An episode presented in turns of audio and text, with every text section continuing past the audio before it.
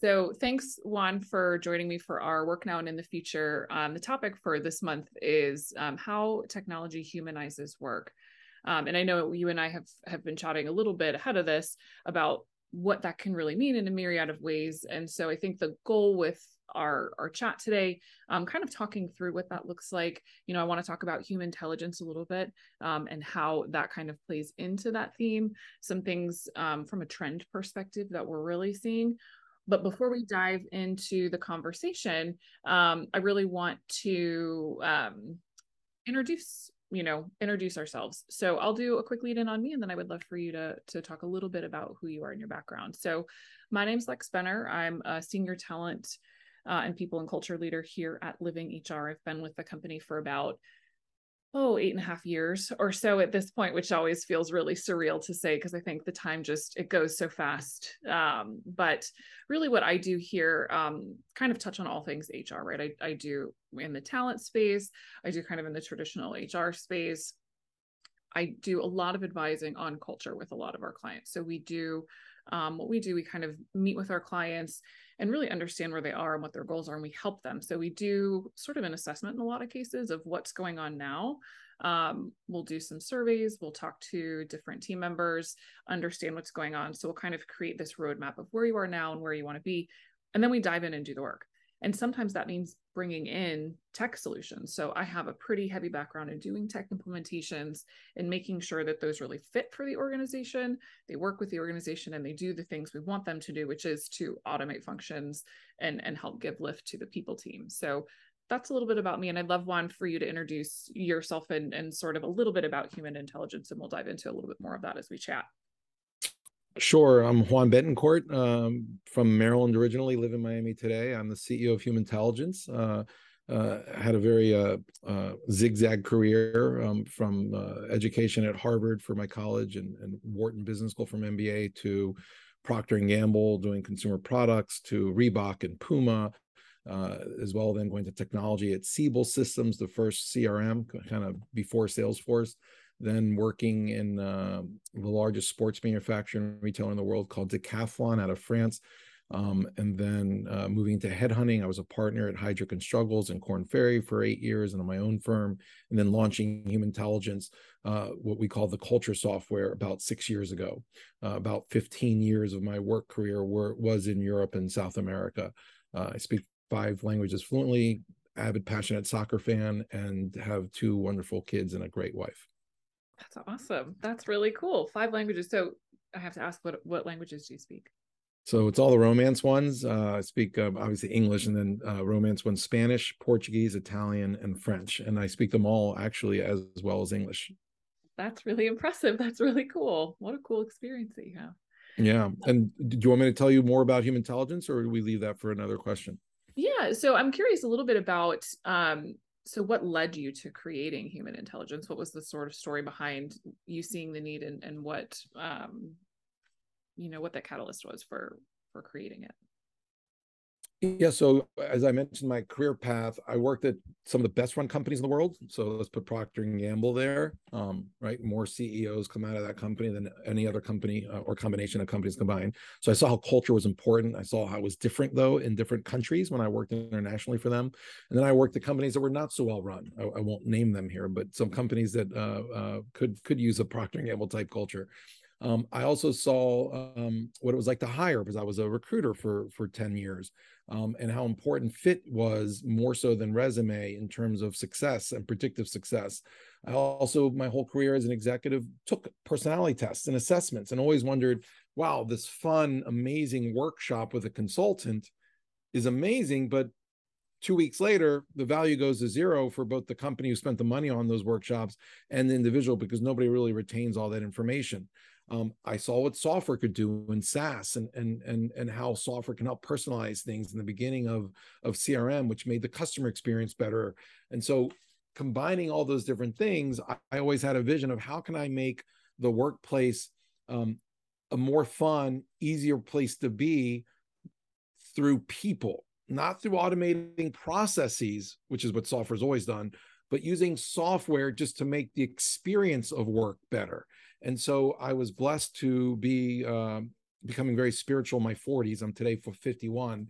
And in in that spiritual practice, I would meditate almost every day and, and even spend weekends starving myself actually and and i don't know if it was meditation or hallucination but uh getting insights as to what i could build and i got the idea to launch human intelligence in a meditation uh, that would really help improve uh, the workplace for all employees not just for the company but as we've seen with COVID and the the, the flipping that model where employees are kind of uh, you know you know mandated by the company, the equation is now equal. Companies and employees are equal, and they both have rights. And so uh, the timing is right to launch human intelligence, and we've accelerated during the COVID and post-COVID world, um, where you got to make the experience at work great for an individual. It's not just about making money for the company. And so, uh, human intelligence actually delivers on that promise where companies can make more money because they're more they're performing better, teams are performing, but individuals also now can be understood better and collaborate better and have more fun and reduce friction uh, with a platform like ours. We, we call it culture as a service. Uh, mm-hmm. Many people call us Moneyball for HR, um, you know, or EQ everywhere or emotional intelligence everywhere. That's really cool. And so that's interesting because one of the um, one of the ways that we support the people teams at Living HR is we call it people and culture as a service, right? So our team acts a lot like an agency does, like on the marketing side, whatever. But we do that for the people function. So we have experts in all areas. You kind of get like the Harlem Globetrotters, if you will, but like piecemeal as you need it. You need a comp expert. We've got one. We've got all the systems, and they can kind of lend help for that time of the year where you really need the help to do that or piecemeal here and there. So we also call it people and culture as a service. That's great. I want to touch on something you said because I think it's really interesting. So when we think about technology, we do we think about automation as the the way that it humanizes work. But I think when we're talking about how tech can humanize work, it's a thousand different things, right? So part of it is automation, right? And I'll I'll pull back in the olden days of HR, I remember getting these handwritten forms from people for benefits for new hires, trying to decipher their handwriting one at a time, putting them into our HRIS one at a time into all of the different benefit carrier systems, hoping that I was getting the data right. And all of that time I spent was not time I was spending sitting with them, answering the questions that they had, helping them understand our culture, really making sure that I was setting them up for success. So I do think automation plays a part in helping humanize work but there's so many other ways. And so i'm curious with that phrase kind of what some of the things are that come to mind for you when we're talking about how tech really can humanize the work beyond just sort of the automation which i think is the default everybody kind of thinks of.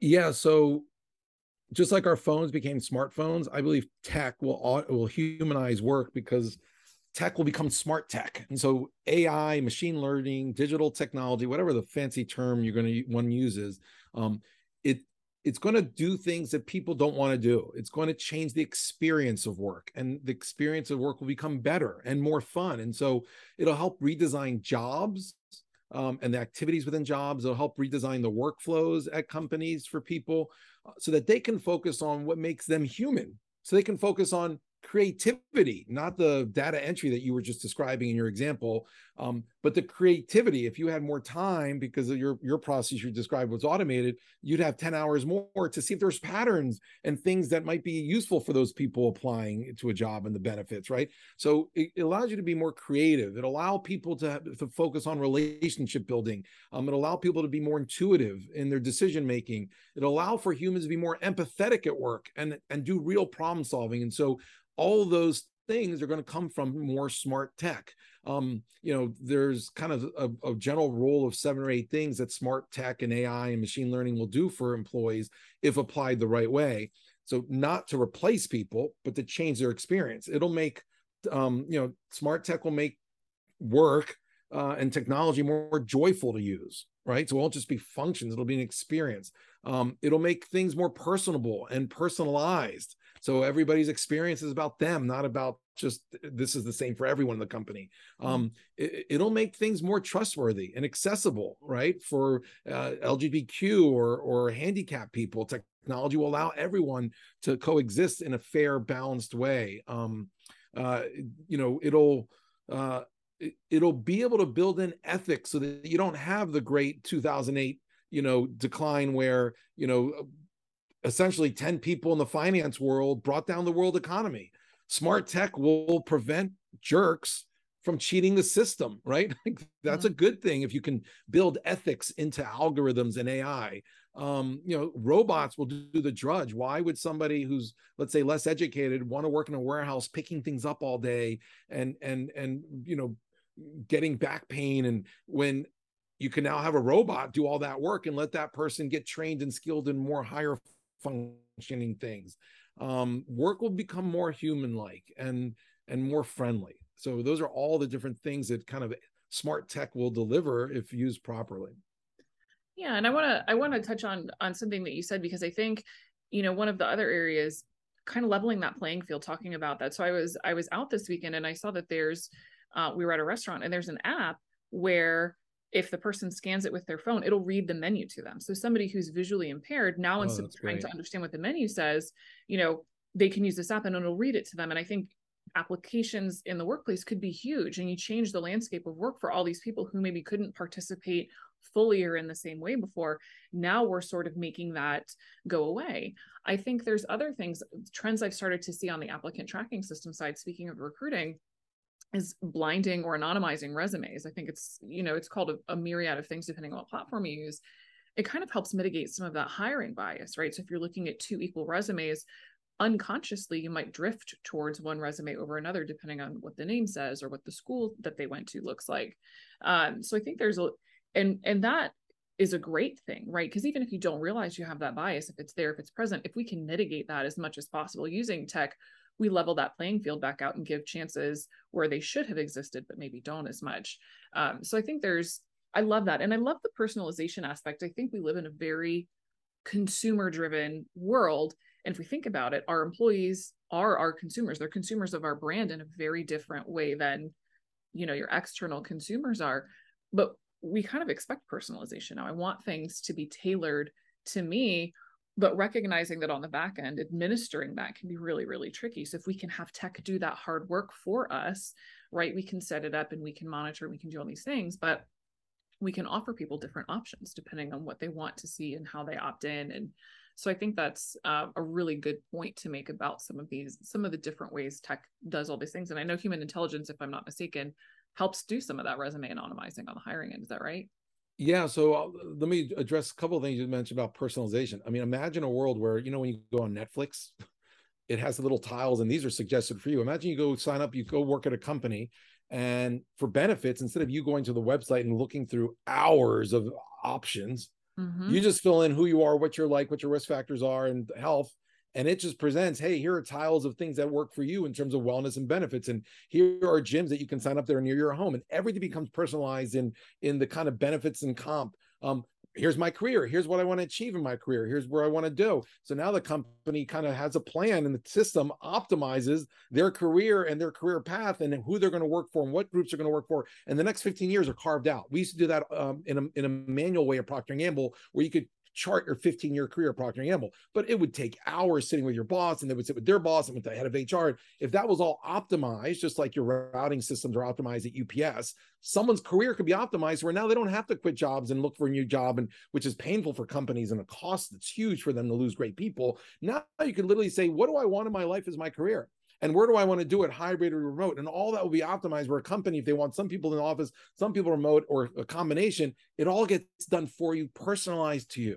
Like That is the future of of of you know the beauty of how technology can help all that. Now, turning to your question on human intelligence, we make things personal. We, we do a lot of things that make work more humanized. I mean, we we don't automate process at all. What we're doing is infusing psychometrics, basically personality test and mm-hmm. the insights and output from that throughout all the workflows at work and throughout all the interaction points. So imagine a world where, um, uh, let's say, a large consulting firm like Accenture has a million employees around the world. You can imagine they're putting teams together all the time.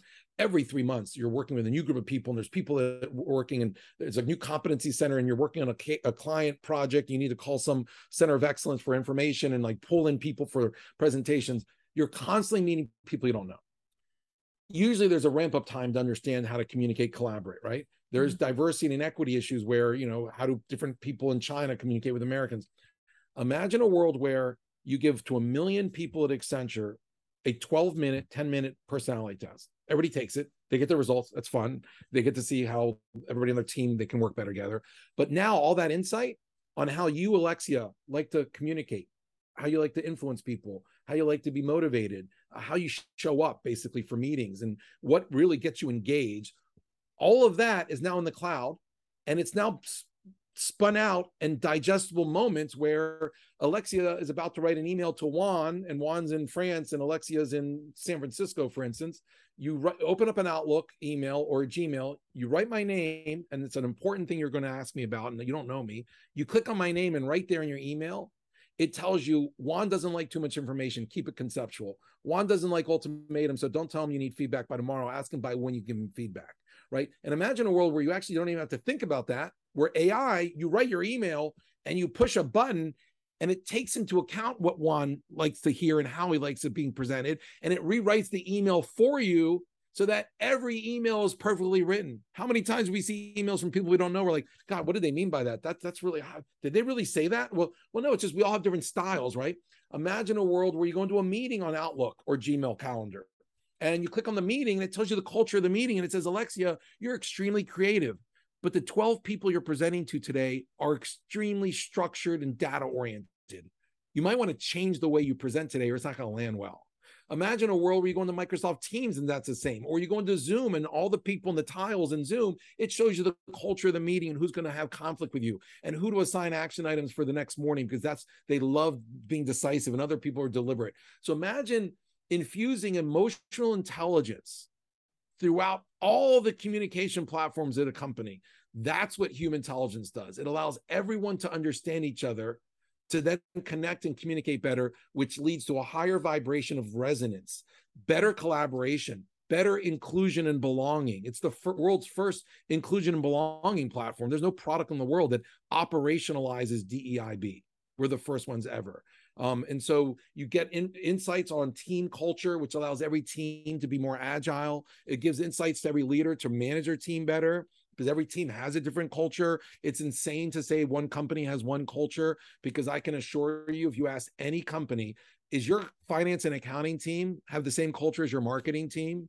Any company that says yes will be out of business in the next six months. You cannot have a culture that's the same in accounting and in marketing or in sales or in product development. And Coca Cola, for instance, a client of ours, has a very different culture in Brazil than their neighboring country, Argentina, or in China versus their neighboring country in Korea. And so culture is infinite. Look at the US as a country and our culture. You go to Miami, where it's very Latin and Hialeah, and you go to Seattle, where it's very Asian in certain populations, completely different cultures, but we're all Americans, right? So companies have this plethora and infinite cultures. Human intelligence is the first company to be able to measure all of those, not with an engagement survey, because that actually is not your culture, but actually a, a, a an assessment that allows culture to be bottom up because culture is not top down. It's mm-hmm. actually a bottom up thing where it's the people you have, how they work, how they show up for work at every single level of the company. I think that's really cool. And, you know, you're right. So we talked about this a little bit earlier. You know, when you do these different assessments, you know, we love strengths profile here at Living HR. It's something that we do. There's all kinds of different ones. There's DISC, there's Myers Briggs, and, and, they're all great for the moment you take it. Exactly. Right. And so it's kind of up to you to then, okay, I, I have access to this information, but I have to then take the extra step to right go look for it. So it would be great if I'm like, oh, hey, I'm about to meet with Juan and it just pops up like, oh, hey, to your point, Juan's very data oriented. You may want to, you know, shift this. Or I personally don't like super, super long emails and I won't read them. I'm going to skim it, put it in bullet points, and I can guarantee you I'll read every single one. And if somebody is inclined to write paragraphs, how helpful is that? Can cut down on some of those communication mishaps that I think wind up ultimately creating tension where there doesn't need to be. It's just that kind of rub in communication style. So I think that's that's really cool. You touched on something else though that I think, you know, when we're talking about groups that work across the globe, across you know certain geographies i think a lot of companies have been doing the digital and hybrid thing really well for a super long time but i think covid sort of forced a lot more people into this digital and or hybrid space.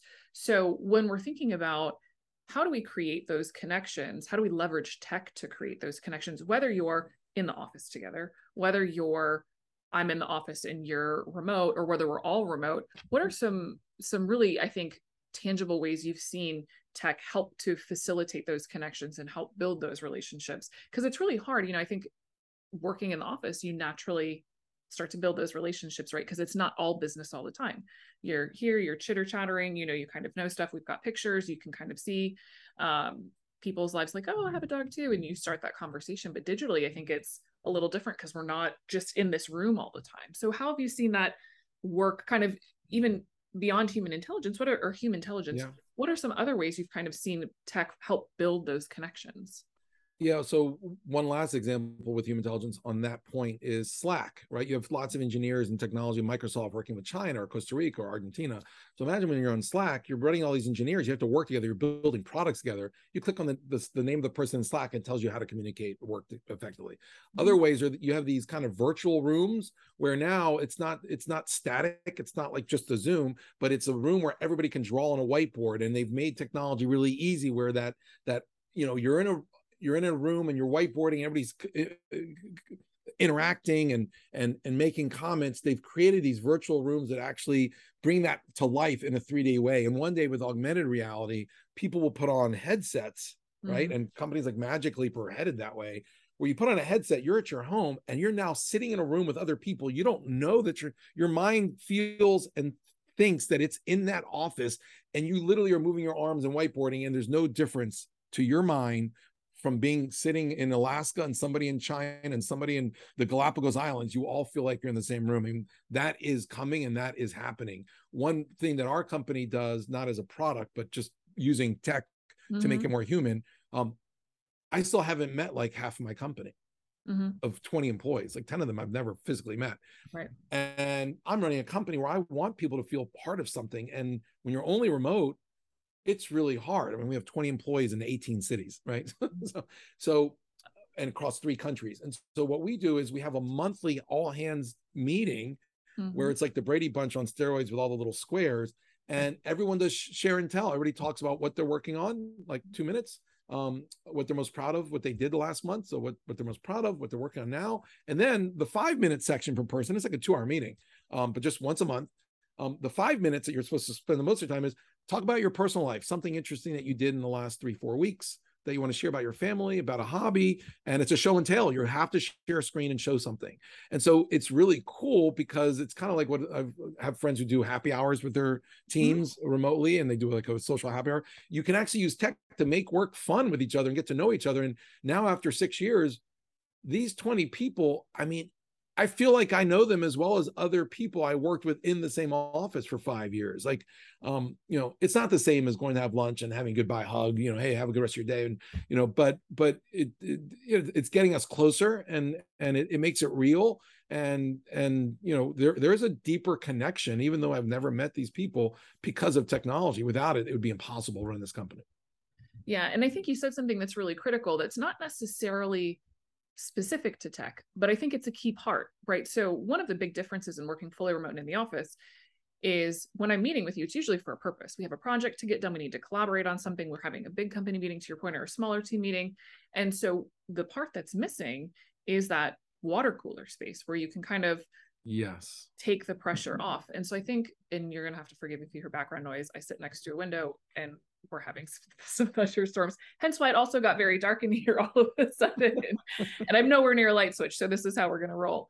Um, it's allowing people to show up as human beings, whether you're in the office or whether you're remote or whether you're hybrid. I think it's allowing for that space. So whether it's a Zoom happy hour, we do something similar. So we start off our meetings with, we call it an energizer. So the first five ten minutes or so, we do different activities to kind of bond a little bit as a team. And so we have whoever hosts the meeting or whoever co-hosts the meeting come up with the activity. So um, for example, our one of our senior designers who's incredibly artistic and uh, the work she does is breathtaking and completely mind-blowing to somebody like me whose like vision of creativity is a really cool formula in Excel. She had us all like collaborate together on this whiteboard and draw things, which was my kind of nightmare, but it was really cool to see and then other people will do like questions like we'll play this or that or we'll do um, sort of like an mtv cribs and you can show us different things in your house we allow you know our our dogs and cats and sometimes kids i was in a meeting this morning my five month old my five month old so i'm sick today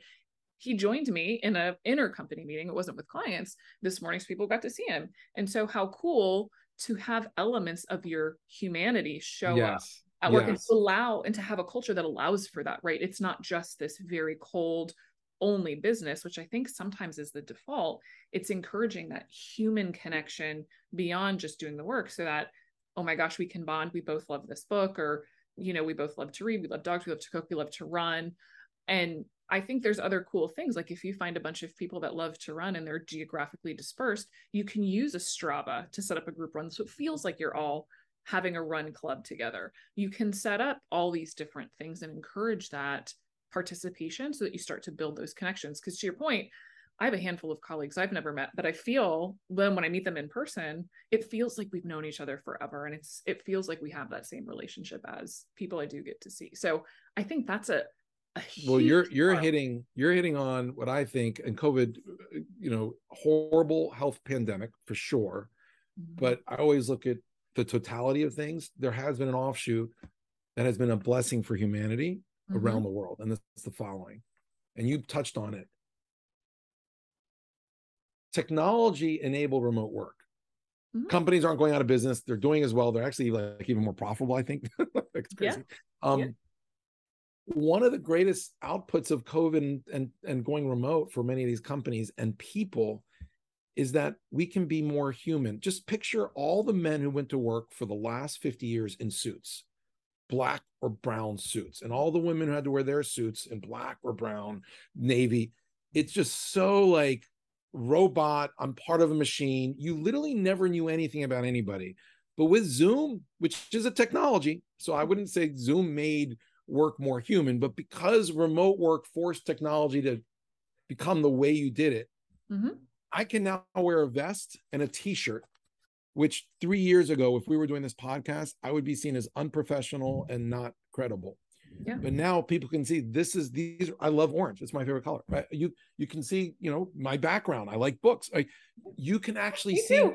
And you as well, like it's real. pictures. people, people like, oh, what's that painting over there, right? So so you can actually get to know someone at a deeper level and it's okay to show up who you are. And so this kind of like everyone can be themselves and let their hair down was never the case before COVID and before technology allowing for remote work. And I think that's just awesome. Like I I love the fact that I, you know, I'm wearing flip-flops right now. Right? Like like, you know, like uh, and people at McKinsey and Goldman Sachs are wearing flip-flops I am sure the joy that brings to their life that they can do that. Right. right? Like, so, you know, and by the way, technology allows for remote work, which allows you to avoid traffic. So imagine getting back two to three hours a day times five days a week, oh, yeah. 15 hours of your life back per week times 50 weeks. That's like 80 hours a year times 50 years. That's like four 40,000 hours, you literally are getting five years more of your life. I don't know what else makes you more human to get five years of life because technology gave it to you.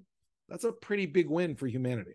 Right. And I read, um, you know, because there's, there's, I think there's, there's a blend, right? There's some people that unfortunately or fortunately, depending on what they do, remote work's not an option, right? If I drive right. a truck, yeah. if a, do- a doctor seeing a patient, correct even doctors though telehealth i think is a, a, really wonderful thing that's enabled me to be miserable and sick and know that i have you know an ear infection or something like that and just call the doctor instead of having to drive myself to an urgent right. to the doctor waiting, yeah. they're miserable and wait right with everybody else that's sick even with kids right if i know my son just has an ear infection i can do a telehealth visit and i don't have to bring him into a waiting room where right. somebody might have something a lot more contagious and quite frankly, bringing a two year old to the doctor is already a production enough when they don't feel well. I don't really need to add to that.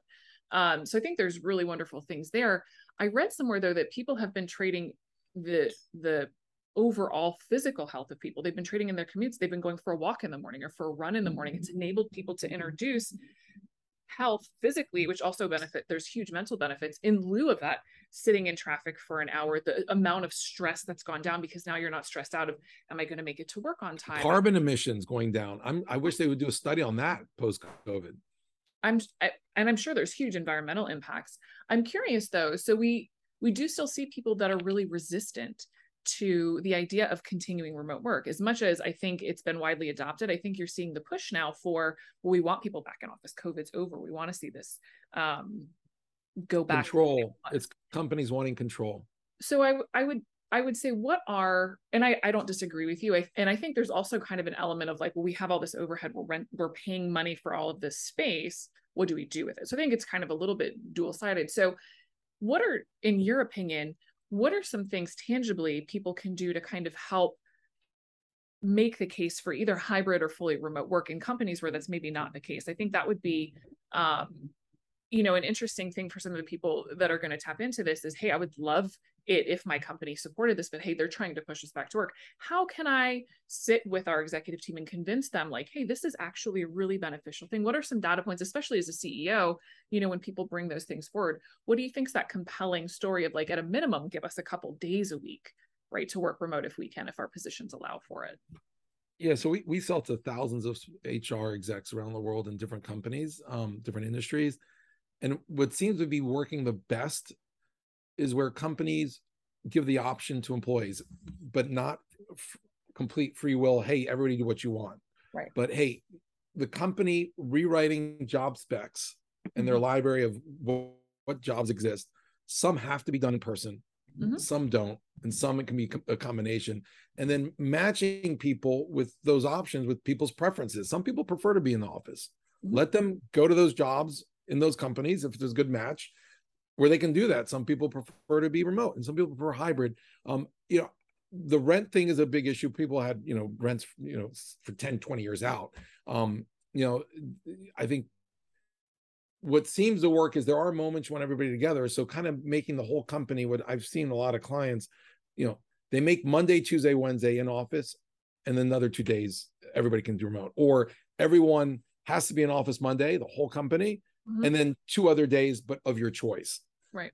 Those are kind of the most flexible models that seem to be getting the highest, uh, uh, like net promoter score from employees, where you know it, it's it's a mix and match depending on what the company needs mm-hmm. and what mm-hmm. the employees need, and and you know Humantelligence actually has a remote work psych- psychometric output where it shows people why they would be good or not good at remote work and why it's challenging or not based on their behaviors, their motivators, and their work styles, which is helpful because now companies can use that for matching um, who goes remote and who doesn't, because there might be somebody who's just really lazy who wants to be at home and they'd be terrible for working remote. And the company should know that too.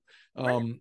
And and when they companies hire, they now should be hiring remote work profiles. And so a tool like ours is used for hiring uh, people who would be more aligned with the remote work mentality and way of being versus those that actually need to be part of something and and and and in office. Um, but I, I think the verdict's still out and it's it's it's companies just the word agile comes to mind companies have to be agile on it and and and give options to employees and not make it a one way or the other yeah, I agree, and I think you know we um, we recently had a table at HR Florida. Um, oh, that was over in Orlando, um, and we asked people to weigh in on what what they think is best: hybrid, fully remote, or fully in office. And hybrid wound up being a big winner, right? It gives you that blend of I get to see my colleagues and coworkers. I get some time to wear my flip flops. I'm wearing running shorts. You know, it's great. I don't have to dress like an adult except for, for the shoulders up, which I'm a big fan of.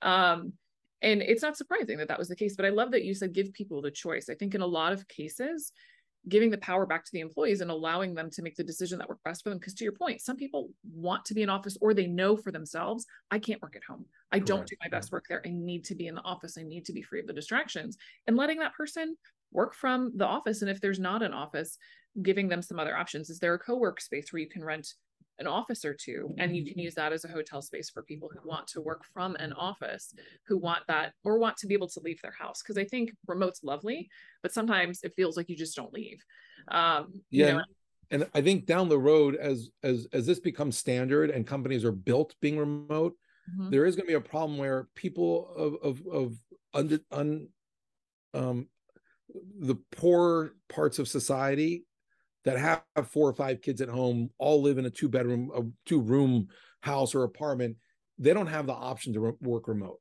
even if it's a white collar role, because it's just too crazy at home. And so you also don't want to create an environment or society where only rich people can work at home and others just can't get a job for that. So I think the government needs to step in and subsidize companies to have an in office option mm-hmm. for people from low economic backgrounds. Um, uh, you know, just like education one day is going to be almost all remote, and the government's going to have to help students with uh, you know un, uh, un you know lower income students with that option too. So i think the government has a role to play for for certain parts of society whichever way companies end up going. But there'll be more and more that are remote only companies and jobs but the option to be in office should also always be given. And i don't know if companies should be forced to pay for that and the government might want to help out with that that's an interesting that's an interesting concept because i think there's there's a lot of a lot of things to unpack in that and a lot of considerations right to your point of of we don't want to create a disparate impact we don't want to create inequities simply because I, my house is not really conducive to working from home uh, or i can't i'm not i don't work from home well there's too right. many distractions right. i'm worried about all these other things that need to be done and like you know we all know if you're really putting off something you don't want to do like how many other things all of a sudden pop up and it was hard it was a hard adjustment for me because i'm like automatically thinking like all these other things that i could do that i don't want to do on the weekends uh, that are now tempting me when I don't want to do a particular thing. So it's that's an interesting that's an interesting point to bring up. So I think um, you know one of the other things I I want to touch on just a little bit um, when companies are evaluating you know new software how what are some ways they can evaluate how that software will help them humanize work because that's not usually why people like if i'm adopting for instance a brand new hris probably humanizing work is not the forefront of my mind. It's I need to automate these things that are manual or this process that I in my current HRIS doesn't work well or we've grown beyond the capacity for this. So what are some things from your perspective that would be really helpful to evaluate or to look for in new technologies so it kind of bridges that gap right? So um, you know for my one of the things i look at on an ats is can it help me anonymize resumes? Does it help me help my hiring managers mitigate that bias? To me that's a huge component of being human is can i bring everyone to the table right? I want everyone at the table and then we can kind of pick from there. I don't want a manager being like well i don't know how to pronounce that name so i'm going to shy away even though that candidate would be the absolute best match for this role um, so what are some other things you think are key to look for that you think are going to start to become commonplace trends, right? I think now we see HRIS platforms that come with an ATS embedded, that come with learning programs, that come with performance platforms as part of the solution. Whereas before it was you have payroll and then you can add other platforms. You know, I think we're going to evolve to a point where some of these human elements are just commonplace that we see in everything. But what do you think some of those are that people can start looking for now? Yes, there's there's kind of two buckets here. One is all the technology today for HR function um, for the current state of processes, right? Mm-hmm. We do recruiting a certain way. So there's applicant tracking systems, ATSs that were built for that. Mm-hmm. iCIMS, Taleo, Workday, etc. There's complete HRS systems, right? There's payroll systems like Paylocity, Paycom, payroll, right? And, but that's all for the steady state of where we're coming from. And mm-hmm. it's not really transformational. And it's a lot of those systems aren't going to make work that much easier. Maybe in an applicant tracking system, uh, you know, one day instead of having to go through 500 people and track 500 people the actual ats does the entire video interview the or personality assessment like Humantelligence and literally it says hey alexia you're looking for that job here are your two finalists you just stay three months and you have the two best people for the role and you say you want someone like the team or different or a fit aspect and it also gives you that and says this is your hire so that i mean but the real transformation is going to come when you look at smart technology to rebuild processes. So all the current things in place and all the current technology actually aren't even relevant. The second bucket is where you're identifying your company, you're looking at every job and every process and the whole company. It's, you actually have to step out of your current job. There's uh, imagine uh, you'd have to hire a chief transformation officer in HR to look at roles, process, and the business model and say what what roles have a lot of redundancy? What roles have a lot of tasks that can be streamlined with technology and actually rethink it and then build technologies or go find technologies that can automate those workloads and reduce the stress of employees so that they can focus on creativity right? So i think it's really looking at tasks and and process and then based on that and what what could be automated, go out and find technologies or build new ones for those things in your company. Um, and and um, you know and and at all times make sure that that technology aligns with the values of your company because sometimes technologies don't and that creates real big problems. Um, you want to make sure also that the tasks that you're automating are not the ones that require empathy and intuition which should be a human thing. Mm-hmm. um, and then when you do use those technologies even before you buy them test them and pilot them. Don't buy it for your whole company but do it with a certain subpopulation and get feedback. And as you're if you're building it to automate processes at your company um, get like an infinite loop like an agile development cycle where every two weeks you're getting feedback you're learning you're improving because that like any new system that's automating process you're not going to get it right the first time and you're not going to be able to whiteboard it perfectly. It's literally let's try this and then let's adapt let's be agile as we develop it.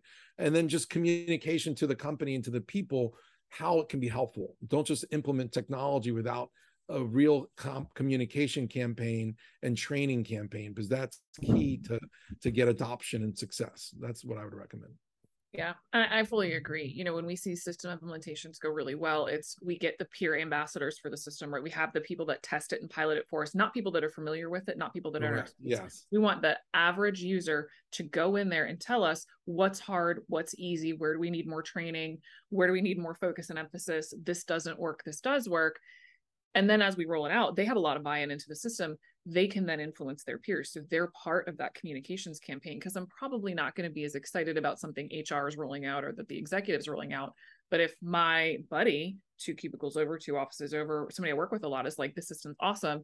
And now I have a peer ambassador, I can also go to that person with questions. Yep. More likely to go to a coworker than to kind of a senior leader or somebody in HR to be like, this doesn't work. What do I do?